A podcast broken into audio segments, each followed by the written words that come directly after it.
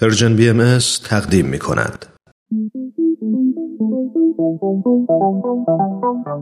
صبح یه روز تعطیل با وجود تمام مشغله ها فارغ از همیشگی دغدغه ها با چند تا از همکاران و دوستانمون توی جمع کوچیک و صمیمی یه گوشه از این استدیو دور هم جمع میشیم تا با هم گپی دوستانه بزنیم و در کنار هم لحظات شادی رو سپری کنیم خوشحال میشیم که میزبان شما باشیم تو این جمع جمعه ها.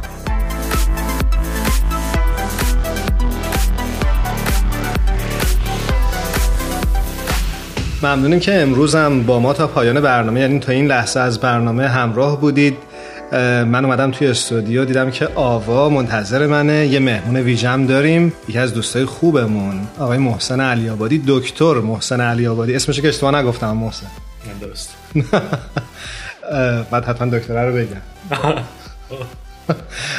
دوست خوبمون محسن توی استودیو با ماست. آوا حالا میکروفون در اختیار تو. یه سلام علیکی بکن بعدش میریم سراغ محسن که خودشو معرفی کنه. ایمان جان خوش اومدی به استودیو. خوش آمد میگم. انشالله که برنامه خوبی داشته باشیم. بریم که صحبت کنیم. محسن برامون از خودت بگو. کی هستی؟ چی کاره ای سلام آوا جان و ایمان جان. خیلی خوشحالم که اینجا هستم و ممنون که این فرصت رو در اختیار من قرار دادین. خب محسن می‌خوای خودتو برای شنونده همون معرفی بکنی بیشتر با داشتنا بشن؟ محسن علی آبادی هستم. من اخیرا دکترامو در زمینه ریاضی محض از دانشگاه ایلینوی در شیکاگو دریافت کردم و همین الان هم یعنی از سال تحصیل جدید هم تا همین دانشگاه ایلینوی در شیکاگو تدریس خواهم کرد. بسیار خب پس صدات می‌کنیم دکتر علی آبادی پس خوش به حال ما که شما تو استودیو هستیم و ما شما رو داریم الان. ممنونم آقا جان. جای افتخار هست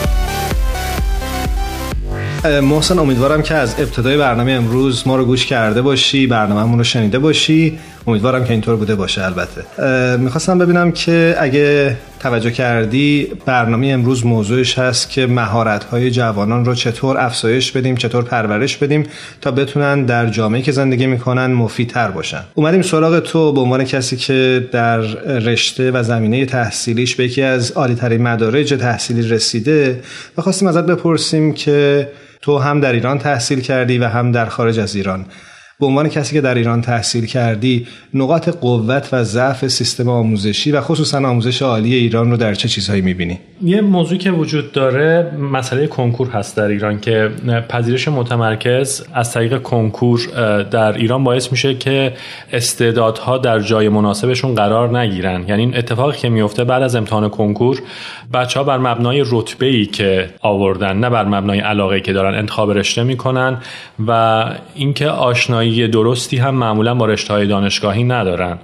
و این باعث میشه که معمولا بچه ها بعد از ورود به دانشگاه هم به اون رشته علاقه من نشن و با همون بیمیلی فقط برای اینکه بتونن مدرکشون رو بگیرن ادامه بدن و این باعث میشه که نتونن اسکیلای مهارت های لازم رو بعدها برای ورود به بازار کار کسب کنن. و این رو اضافه کنیم به مشکلات اقتصادی که هست که در ایران وجود داره و باعث میشه که حتی نیروی کار آماده و حتی نیروی کار مجرب نتونه شغل بگیره و در واقع یه جوری یه مشکل از چند جهت میشه.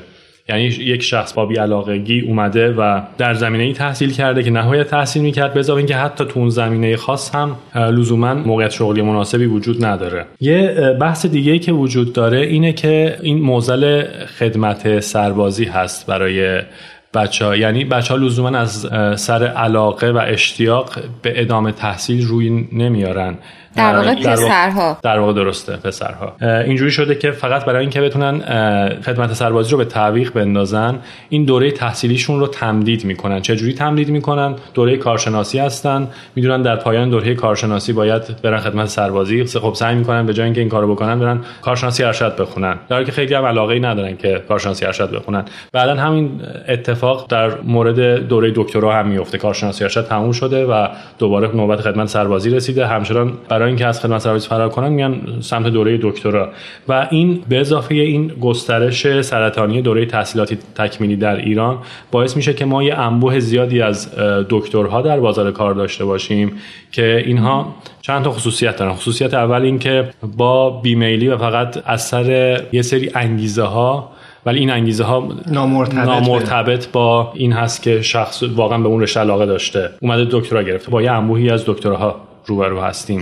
ببخشید میشه یه مقدار بیشتر یعنی مثال واقعی بزنی؟ مثالی که من می‌تونم بزنم اینه که در واقع من با کسایی آشنا بودم. مثلا یک به یکی از دوستان یک مثال عینی می‌تونم اشاره کنم که این شخص یه بچه کاملا مستعد بود یه رتبه خیلی خوبم در کنکور تونست بیاره و چون مثلا رشته مهندسی برق تو ایران یه برند بازار هست بدون که آشنایی با این رشته داشته باشه اومد وارد رشته مهندسی برق شد. با بیعلاقگی و با سختی در 6 سال این شخص تونست به جای 4 سال در 6 سال درسش رو تموم بکنه و مدرک رو بگیره.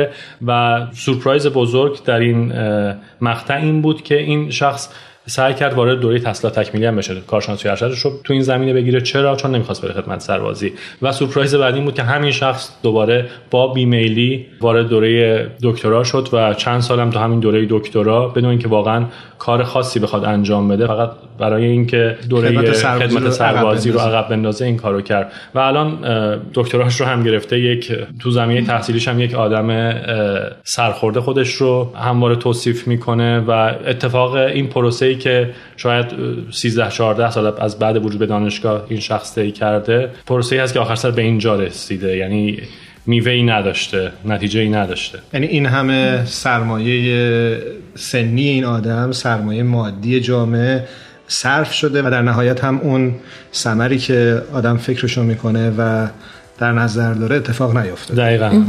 بله مرسی.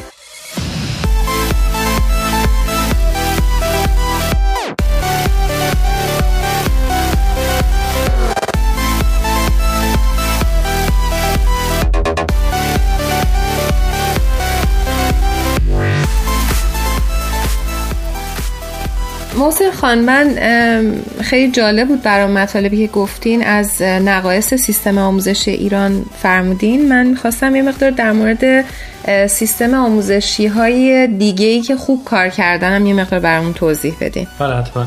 ببینید من اینجا مثلا با دانشجوی کارشناسی ارشد و کارشناسی محسن وقتی میگه اینجا منظورش در امریکاست. درسته دقیقا.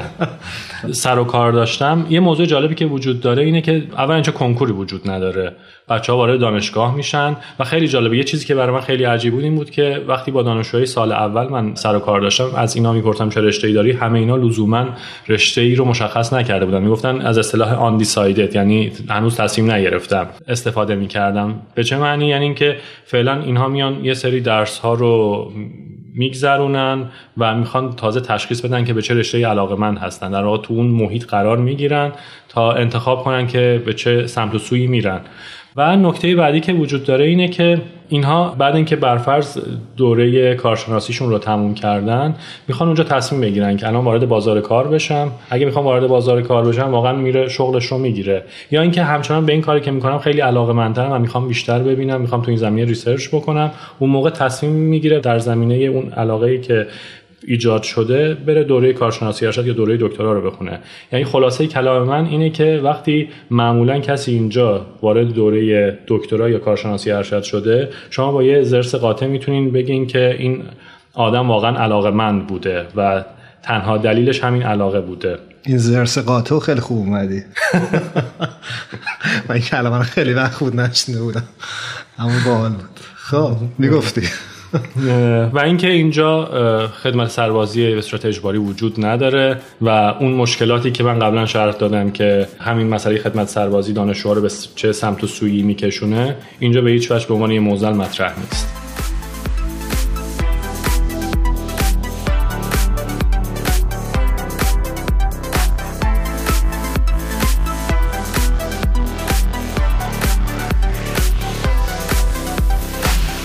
یه سوالی برام پیش اومد. می‌خواستم ببینم که آیا تمام مشکلاتی که ما توی ایران داریم همش ربط داره به نظام آموزشی ما یا می‌تونه ربط داشته باشه به فرهنگی که توی اون جامعه هستش؟ یعنی جامعه آمریکا حالا جامعه های دیگه و یا اینکه جامعه ایران. اتفاقا سوال خیلی خوبی بود. یعنی سوال میشه اینجوری مطرح بشه که آیا زمینه های فرهنگی با نظام آموزشی دو تا موضوع مستقل هستن یا نه؟ اینا در هم تنیده هستن. جواب اینه که نه واقعا در هم تنیده هستن و رابطه علت و معلولی با هم دارن. یعنی نظام آموزشی میشه گفت که بر مبنای پیش زمینه های فرهنگی نوشته میشه و اجرا میشه و در واقع پیش زمینه های فرهنگی روی این نظام آموزشی تاثیرگذار هستن. مثال ساده ای که میشه آورد اینه که توی یه سری سری درس های خیلی خاص مثل درس های علوم پایه مثل ریاضی. در دوره کارشناسی از این جهت که این درس ها درس های مشکلی هستند همواره باید یه تا حد خوبی ارتباط بین دانشجو و استاد وجود داشته باشه و این ارتباط باید یه ارتباط پویایی باشه.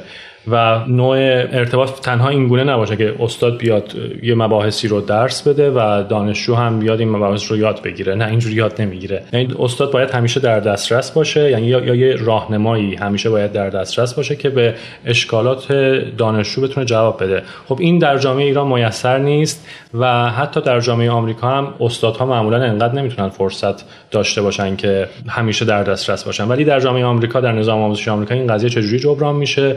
یه سری مراکزی وجود داره که اصطلاحا اینجا میگیم math learning center که به معنی آموزش ریاضی. آموزش ریاضی دقیقا. که یه سری معمولا دانشجوهای دکترا اونجا یه تعداد خوبی دانشجو دکترا حضور دارن. بخشی از وظایف دانشجوی دکترا به عنوان teaching assistant دستیار آموزشی هست. و بچه های کارشناسی هر موقع مشکلی ایرادی در زمینه آموزشی داشته باشن به این مراکز رجوع می‌کنن.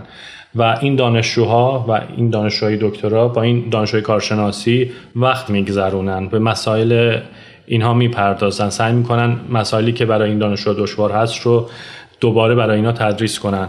و علاوه بر این که مشکلات آموزش تا حد زیادی تو این مراکز حل میشه دانشجوی کارشناسی یه تصویری هم از نوع کارهایی که بچه های با تحصیلات بالاتر در واقع تحصیلات تکمیلی دارن آشنا میشن و تا حدی می‌تونن یه ذهنیتی داشته باشن که اصلا بعد دوره کارشناسی چه اتفاقی میفته؟ دوره کارشناسی ارشد دانشجو چیکار می‌کنه؟ دوره دکتر دانشجو چیکار می‌کنه؟ محسن ازت ممنونم. دوست داشتیم بیشتر این بحث رو ادامه بدیم ولی وقت برنامهمون رو به پایانه.